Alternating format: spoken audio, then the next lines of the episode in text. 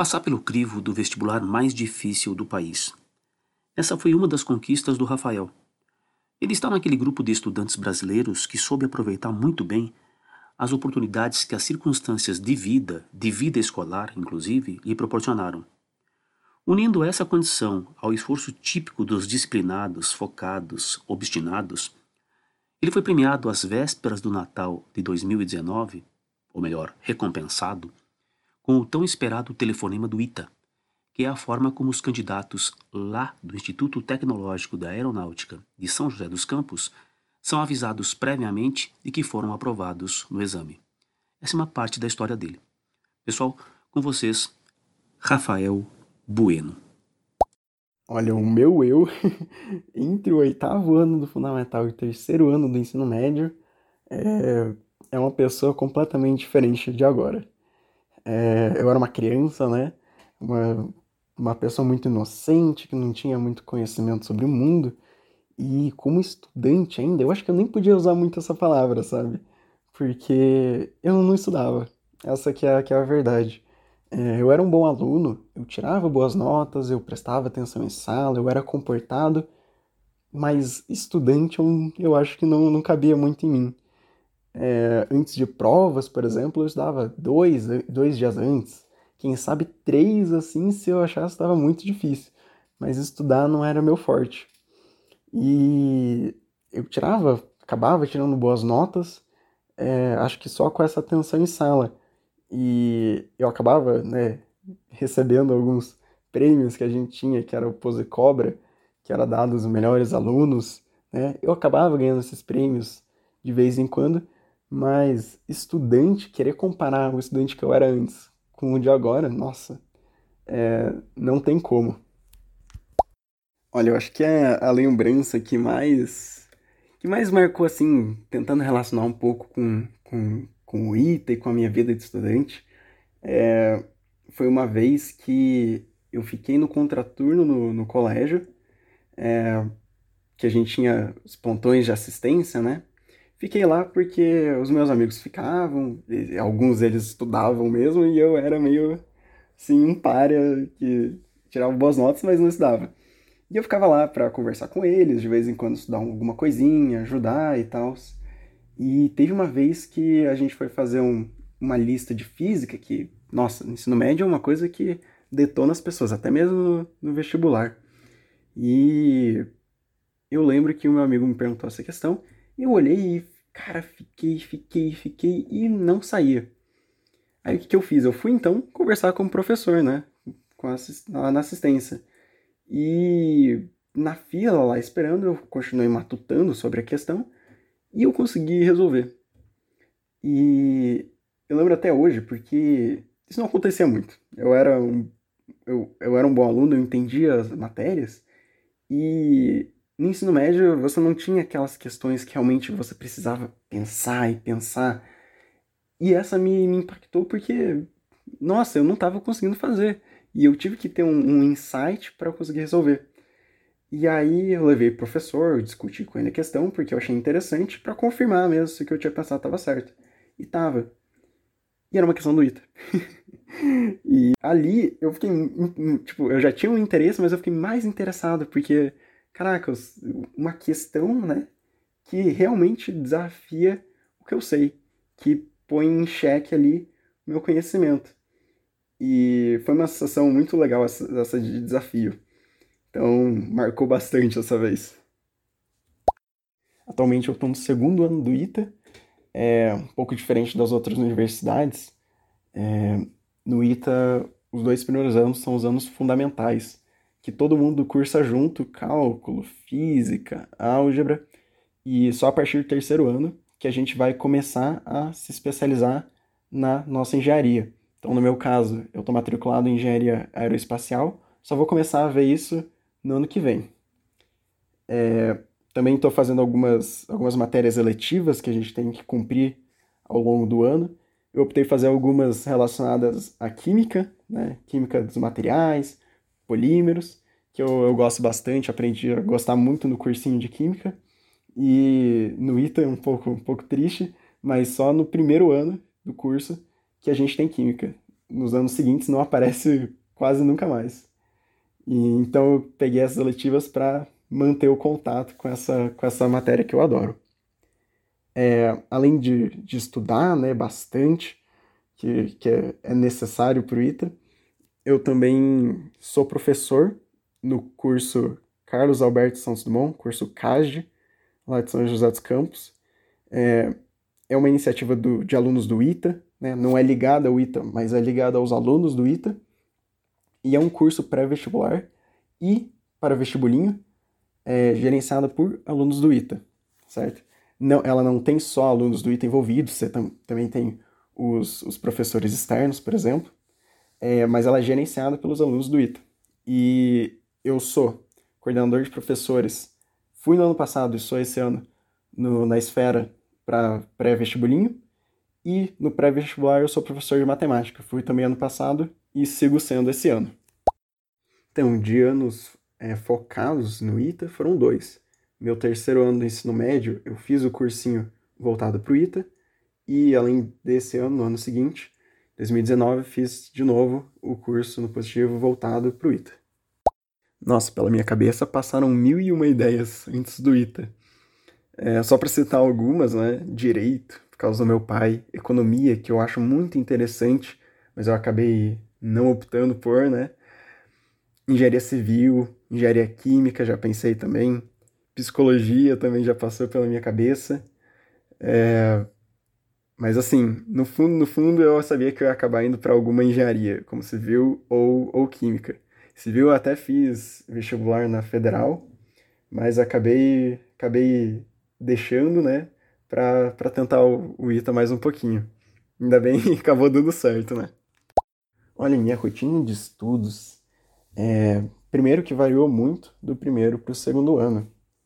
E ela também não era muito fechada, não. É, no primeiro ano eu peguei mais pesado mesmo. É, eu ia para o curso cedo, né, para ir para assistência, ficava lá estudando, tirando dúvidas.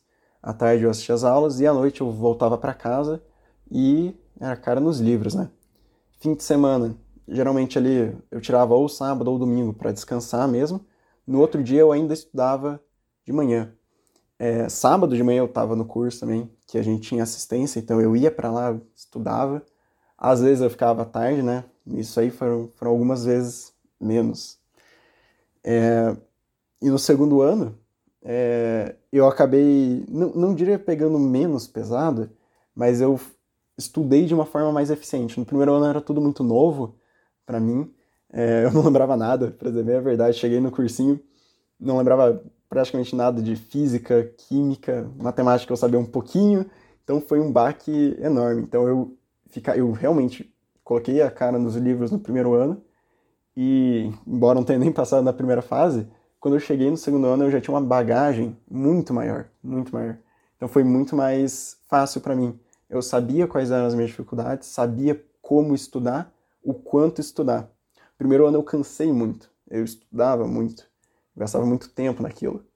E no segundo ano não. No segundo ano é, eu via quando eu estava cansado, eu sabia quando eu cansava, eu tirava o tempinho ali para para mim mesmo, né? Porque não adianta é, se cansar muito estudando, porque vai chegar um momento que o rendimento não vai ser o mesmo e você vai estar tá ali se cansando mais e mais e não vai estar tá ganhando nada de retorno. Então, no segundo ano, eu soube fazer isso muito bem, de é, equilibrar estudo e uma vida pessoal, né? É, no segundo ano, então, eu também ia bem cedo para o curso, assistia as aulas à tarde, voltava para casa à noite estudar, mas ali, no, durante a semana, se eu acordava muito cansado de manhã, eu falava, não, vamos um pouquinho mais tarde para o curso. E eu ficava em casa descansando. Ou se à noite eu chegava muito cansado por algum motivo, eu também descansava lá.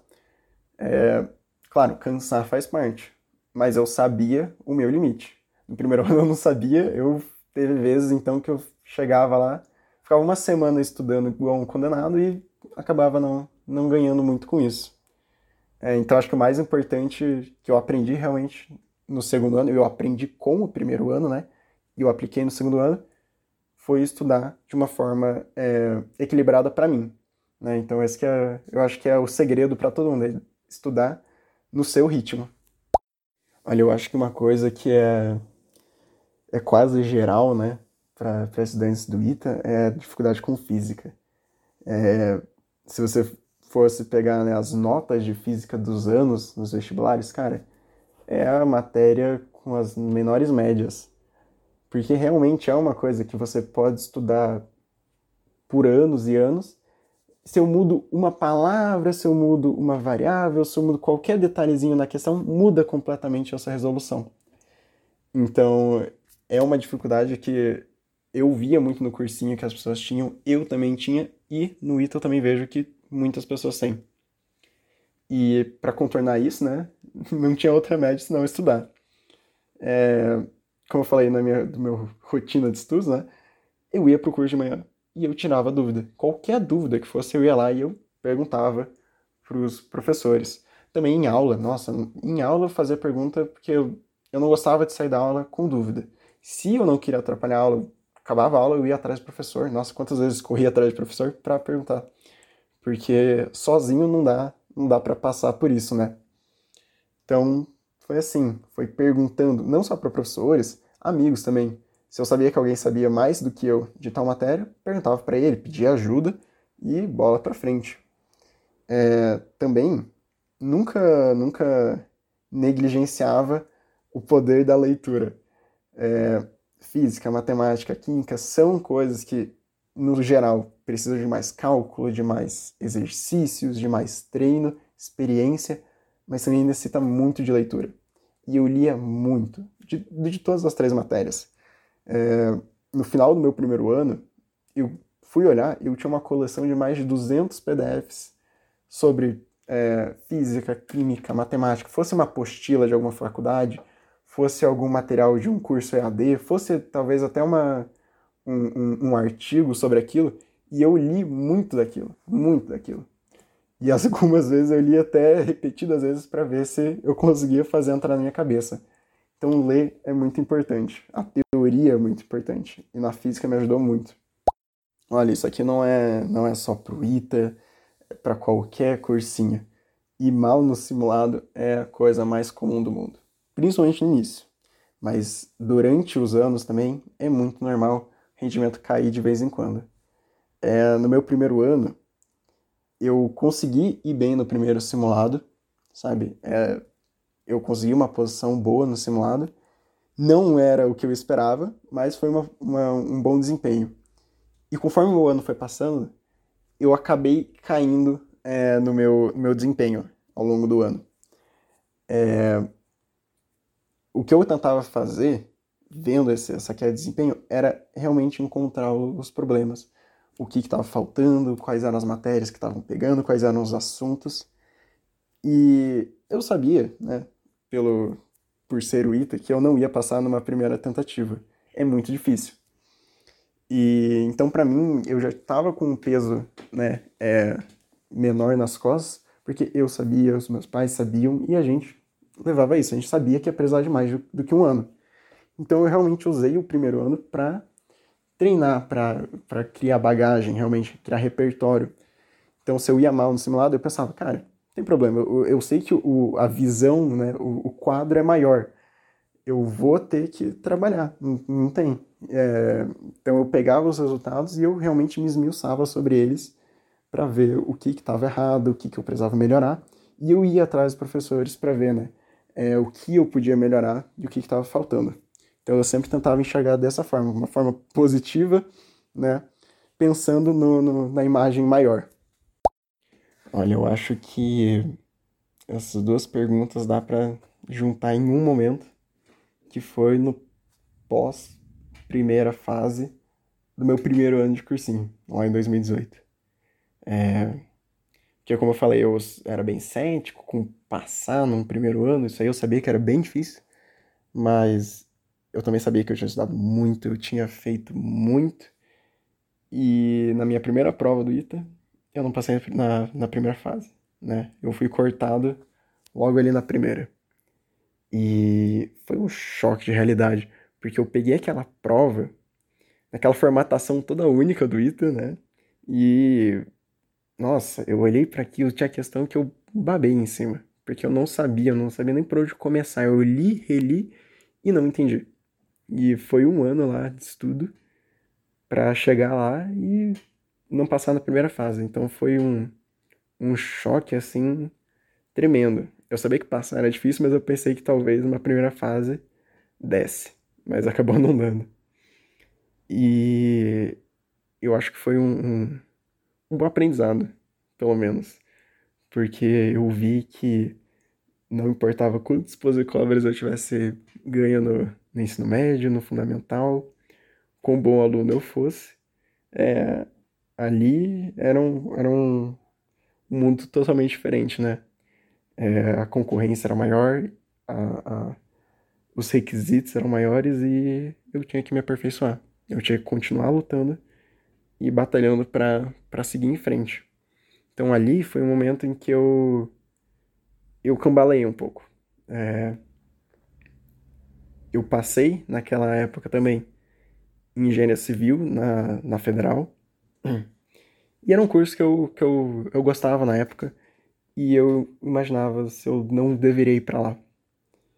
E a cobrança a partir dali começou a ser um pouco maior, né, para o meu segundo ano. Então eu fiz provas de bolsa para cursinhos em São Paulo, para cursinhos no Nordeste, né, que são mais tem mais aprovações no ITA. E, e realmente foram boas, boas as, as ofertas. E eu fiquei muito pensando se eu queria, se, que eu imaginava que era uma necessidade eu sair de Curitiba, né? Onde mora minha família, meus amigos, e eu devia ir para outra cidade para estudar mais um, talvez dois anos, para daí ir para São Paulo, para São José dos Campos, né? Para o ITA e estudar mais cinco anos fora. Então, para mim, foi uma época muito difícil, porque eu achava que eu teria que ficar por volta de sete anos, né? Cinco anos de curso, mais uns dois de cursinho, longe de, da minha família, dos meus amigos, da minha namorada, para estudar.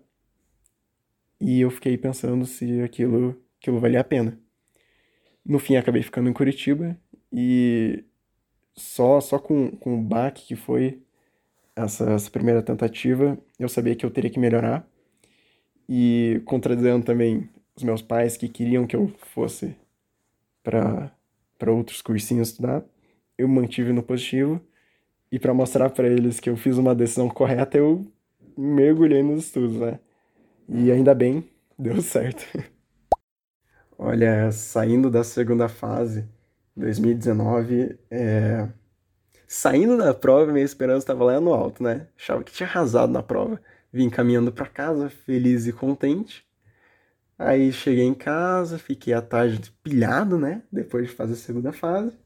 E comecei a ver as resoluções dos cursinhos que foram saindo. Fui conversando com amigos e fui conversando com os professores. E eu fui notando que eu fiz muita besteira. Eu errei muita coisa e por um, por, por um, bom, um bom tempo entre a segunda fase e o dia da aprovação, eu achei que eu não tinha passado. Eu realmente, genuinamente, achei que não ia dar. É, eu tinha aquela, aquele fundinho de esperança inocente que todo mundo tem, né? Mas olhando, analisando bem, eu achava que, que não ia dar certo. É, ainda bem, a gente foi ver, eu estava enganado. O dia da ligação, né, da aprovação, foi no dia 24 de dezembro de 2019, na véspera de Natal, né? De manhãzinha. É, e eu acho que o que foi mais especial nesse, nesse dia é que no dia 23 é, a gente fez na minha casa uma pré-festa de Natal com os amigos dos meus pais, com a minha namorada, com a minha sogra, todo mundo. E foi uma noite sensacional, muito divertida. E né, é, praticamente todo mundo acabou dormindo lá em casa é, do dia 23 para o dia 24. Então, no dia 24 de manhã, estava todo mundo lá em casa. Tava todos os meus entes queridos, próximos, no dia da ligação. Mas eu dormi muito mal naquela noite, do dia 23 para o dia 24. E eu acordei, né, às 7 da manhã, mais ou menos, e eu achava que a ligação vinha lá por umas 9 horas. Então, esse tempo de espera foi excruciante para mim. É, e começou a demorar, demorar, demorar para vir a ligação. E eu já fui pensando, nossa, não passei, não passei, não vai vir. Não é esse o ano. Até que, no momento lá que eu já tava né, com o coração a mil, tocou o telefone. Eu fui atender, não consegui ver o número, mas minha mãe atendeu.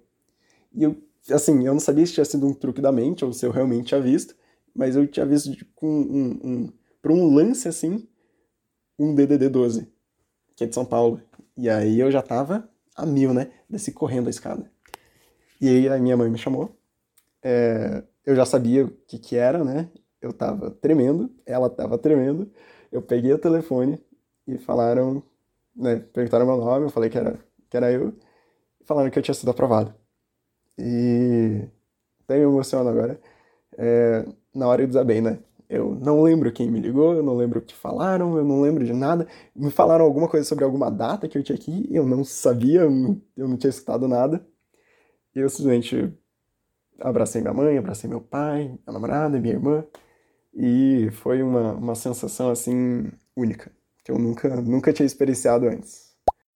Na questão de concorrência, a separação entre civil e da ativa, né, que é uma opção que você faz lá no vestibular, na verdade, corretamente dizendo, é, você não escolhe ser civil ou da ativa, você escolhe ser da reserva ou da ativa. Porque primeiro ano todo mundo vai fazer o, o CPUR, que é o curso preparatório de oficiais da reserva da aeronáutica, todos vão fazer, não importa a opção que tenha feito.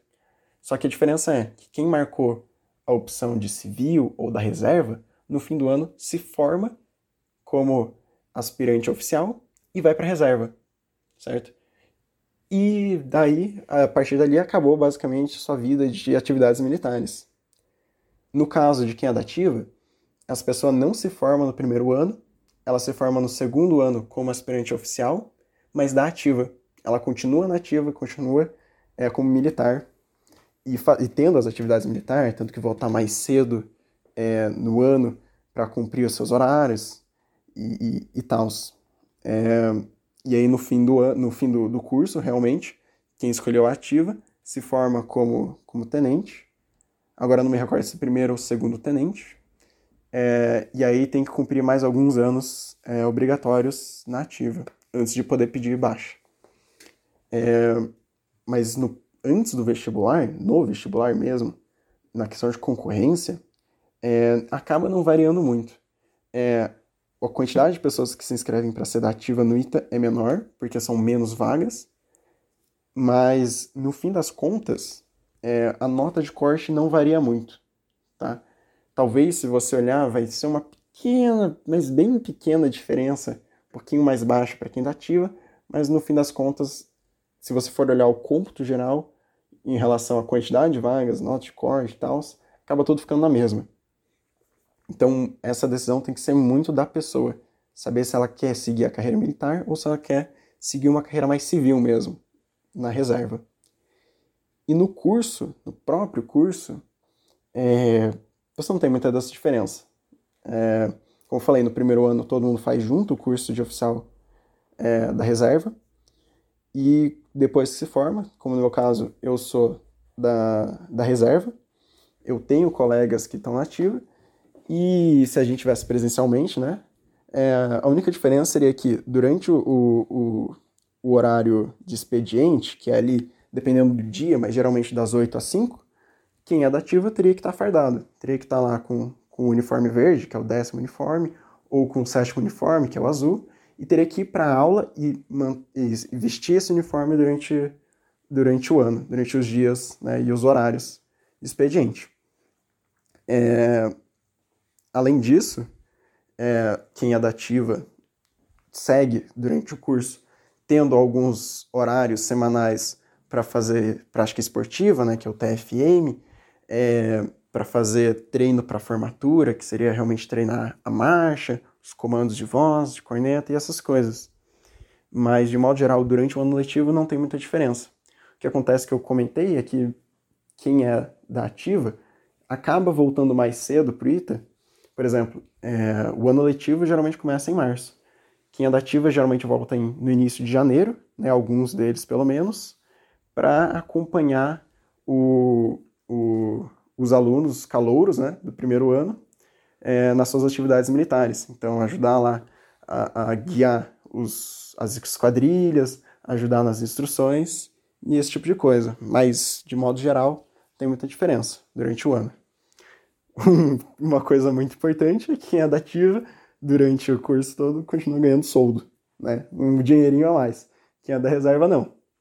Mas considerando que o alojamento é, assim, praticamente gratuito, tem uma, uma, uma mensalidade ínfima, só para alguns reparos, tem alimentação gratuita no, no rancho, né, que a gente chama lá, é, acaba, não, acaba sendo utilizado o, o dinheiro do soldo mais para lazer, né, não necessariamente com necessidades básicas, assim. Olha, eu podia passar uma tarde inteira falando só daquilo que me impressionou sobre o ITA. É, desde a cerimônia de recepção, desde o aquartelamento, é, que é o início lá das nossas atividades militares, dos professores, do ensino, mas eu acho que o que mais é, me marcou, que vai continuar me marcando, é a relação entre os alunos. A ligação que se cria lá dentro com as outras pessoas é uma coisa de outro mundo.